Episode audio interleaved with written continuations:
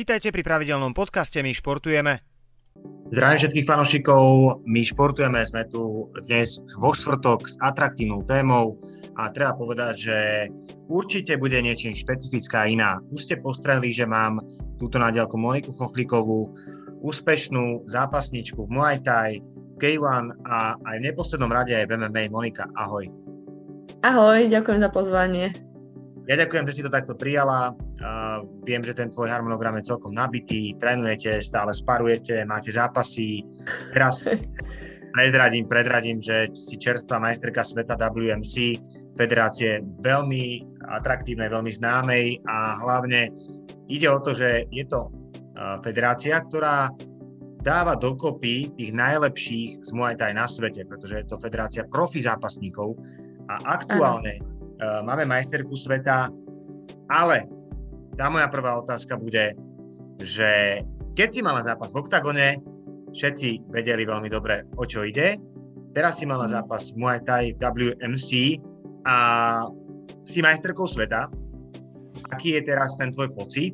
Dá sa to porovnať s tým, čo sa dialo po oktagone? Mm, akože písalo mi o dosť viac ľudí, aj uh, myslím, že oveľa viac ľudí prežíval som tento titul, ale v porovnaní s Octagonom nemyslím si, že úplne každý rozumie, že čo ten titul znamená, hej, lebo v, tom, v tých stand-upových disciplínach je to trošku komplikovanejšie. Uh, dá sa povedať, že v tajskom boxe neexistuje organizácia, ktorá by organizovala podujatia a ešte vlastne robila zápasy opasky, robila nejaké rebríčky a tak ďalej. Ak nerátame One Championship, ktorá momentálne robí proste jedno podujatie mesačne, nedá 6 zápasov a stojí jeden je tajský box a ostatní zápasníci stoja, hej, čiže to vôbec nerátam.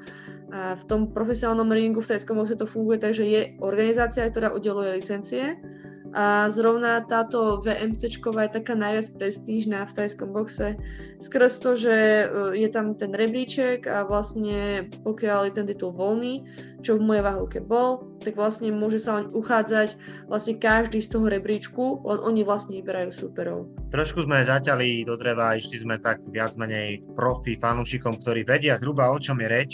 Okrem toho, že si majsterkou sveta, si odchovankyňou Victory Jim Trenčín s Tomášom Tadlankom, ktorý je tvoj tréner. Okrem toho pôsobíš ako vojačka v Dukla Banská Bystrica, čo je samozrejme tvoja práca. Je o teba obrovský záujem vo svete v zmysle zápasov. To sú tie veci, ktoré sme mohli prezradiť do MMA si taktiež uh, si poviem v úvodzovkách úspešne pričuchla, pretože máš na konte úspešné zápasy a Zatiaľ, áno. No. Už sme sa o tom bavili, MMA, uh, v porovnaní s stand-upovými športami si prezradil, že chceš robiť viac stand-up športy. Ako si myslíš, že aktuálne vnímajú ľudia zápasničky? Pretože napríklad taký Attila Vek povedal, že podľa mňa áno, je to super, baby vedia, ovládajú bojové umenia perfektne, ale ja som radšej za tých chlapov. Ako to ty vnímaš z pohľadu všeobecne vnímania bojových športov? Je ten váš ženský šport už tak bráni tak rovnocene? Máš pocit, že, že je to OK, alebo, alebo je tam nejaký ešte predsudok?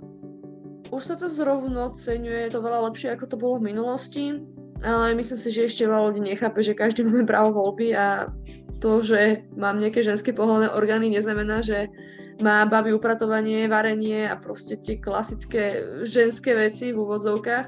A stále to je ešte taký ten stereotyp rozdelenia športov na mužské a ženské, že chlap gymnasta pre Boha, žena tá boxerka tiež pre Boha, ale myslím si, že veľa ľudí už prichádza tomu na chuť a začínajú to rešpektovať a dokonca sa s takými názormi, že tie ženské zápasy sú atraktívnejšie ako tie mužské. Čo sa týka zárobkovej činnosti alebo toho vlastne, že čo vás ako zápasníkov dokáže živiť. A teraz si možno odmyslíme to, že si vojačka, si v tej Dukle Banská Bystrica, akým spôsobom vy ako zápasníci dokážete fungovať, aby ste sa venovali tomu športu na 100%, pretože toto je niečo, čo by som ja rád eh, ľuďom sprostredkoval. No tak ja mám to šťastie, že som na Dukle, hej, že tam poberám mesačný plat a som tam zamestnaná ako profesionálny vojak, lomitko športovec a to je veľmi obrovská veľká pomoc, ktorá, ktorú mi Dukla poskytuje. No a pokiaľ nie ste v rezortnom stredisku, čo ja som tam vlastne jediný zamestnanec, ako čo sa týka bojových športov, keď rátam tajský box K1 a MMA, tak uh, všetko to závisí na tých sponzoroch, pretože ono dobre, tie vyplaty v tom mma alebo aj v tých bojových športoch nie sú nejaké zlé, hej, keď sú to jednorázovky, hej, že proste každý si povie, že za 9 minút zarobil toľko, toľko peňazí. Lenže ono je to, že zarobíš proste za, dáme tomu za 3 mesiace toľko peňazí, lebo ty nezapasíš každý mesiac, vieš, musíš to mať aj pauzu. Plus ešte sú nejaké výdavky na prípravu, na sparring partnerov, na trénerov, na nejaké kempy.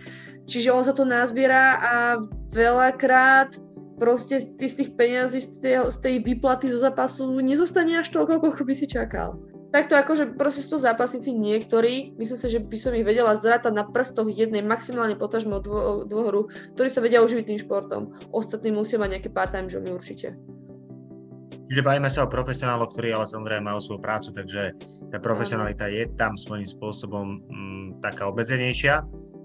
To musíme povedať, aby, aby sme pochopili to, že v aké areji sa pohybujeme. Ty samozrejme si ale trošku inde, pretože si aj bola vyhlásená najlepšou športovkyňou Meska Trenčín, si mediálne vnímaná ako obrovský talent a teraz sa zmenili veci. Prečo sa zmenili veci, a to povieme aj našim fanúšikom, pretože Muay Thai, teda tajský box, sa dostal do toho výberu olympijských športov a to znamená, že by sa teoreticky a možno aj prakticky čoskoro tajský box mohol dočkať aj väčšej podpory zo strany štátu. Hovorím dobre? No to je trošku komplikovanejšie.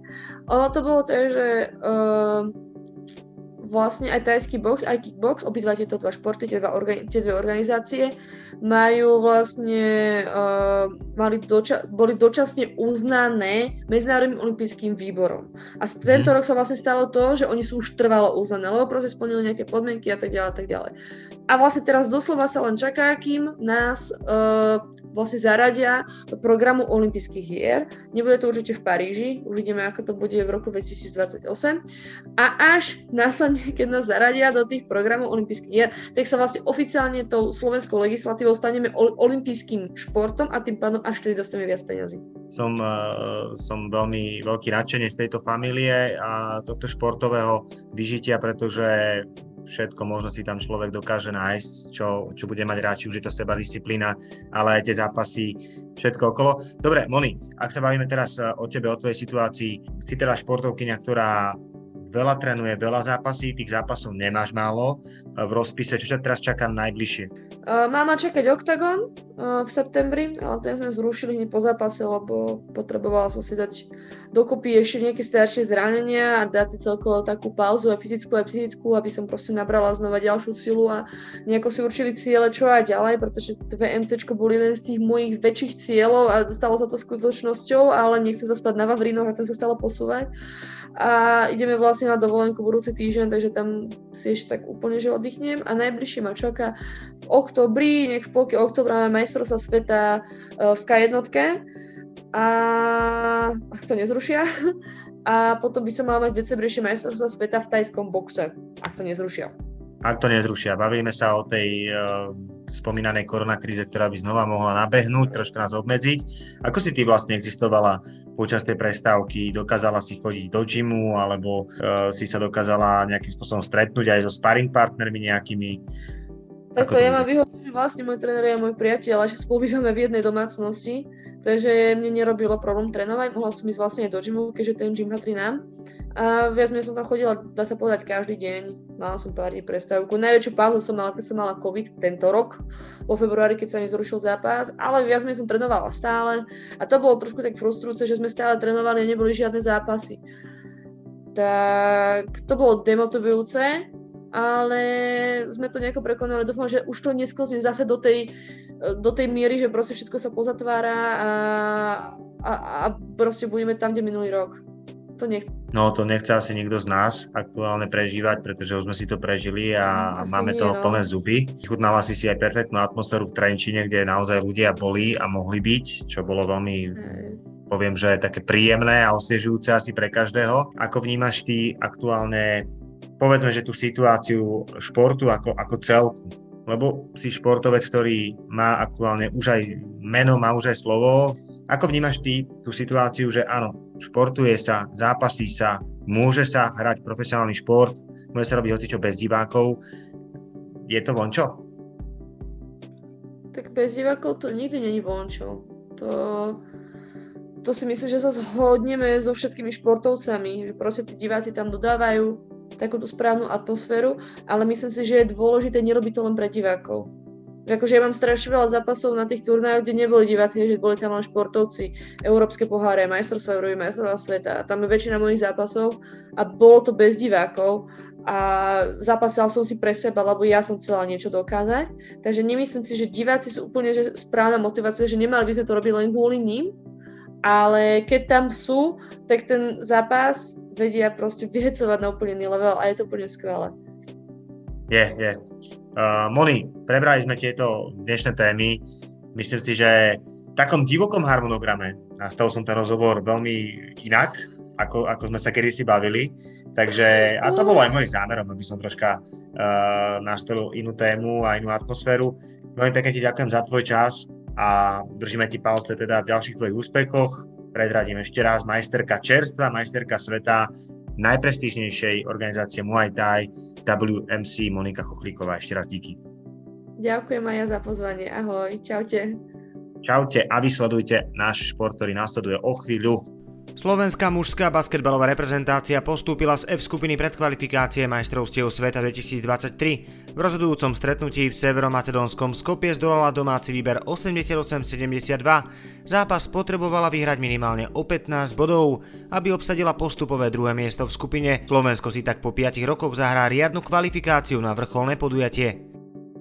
Hokejisti Slovenska vstúpia do 85. majstrovstiev sveta v Helsinkách a Tampere piatok 13. mája 2022. Ich prvými súpermi budú od 15-20 hráči Ruska, štartujúci pod hlavičkou Ruského olympijského výboru. Tento zápas v základnej skupine A duel Bčka medzi USA a Lotyšskom budú úvodné na turnaj. Ten oficiálne odštartuje večerným duelom, v ktorom sa stretnú domáci Fíni s Norskom. Slováci odohrajú ďalší duel na druhý deň proti Nemecku, účinkovanie v základnej skupine, ktoré sa stretnú aj s Kanadou, Švajčiarskom, Kazachstanom a Talianskom, uzavrú 24. mája proti Dánsku. Pelotón cyklistických pretekov okolo Slovenska pôjde opäť aj cez Považskú Bystricu. Fanúšikovia sa môžu tešiť aj na Petra Sagana či Krisa Frúma. V stredu 15. septembra je na programe prolog v centre Košíc, o deň neskôr 158,4 km dlhá etapa a preteky vyvrcholia v nedelu 19.9. na trati Trenčianske Teplice Trnava. Viac dočítate nami považská.sme.sk. Získajte exkluzívny športový obsah z regiónov. Digitálnym predplatným pomáhate tvoriť aj my športujeme. Viac informácií na myregiony.sk.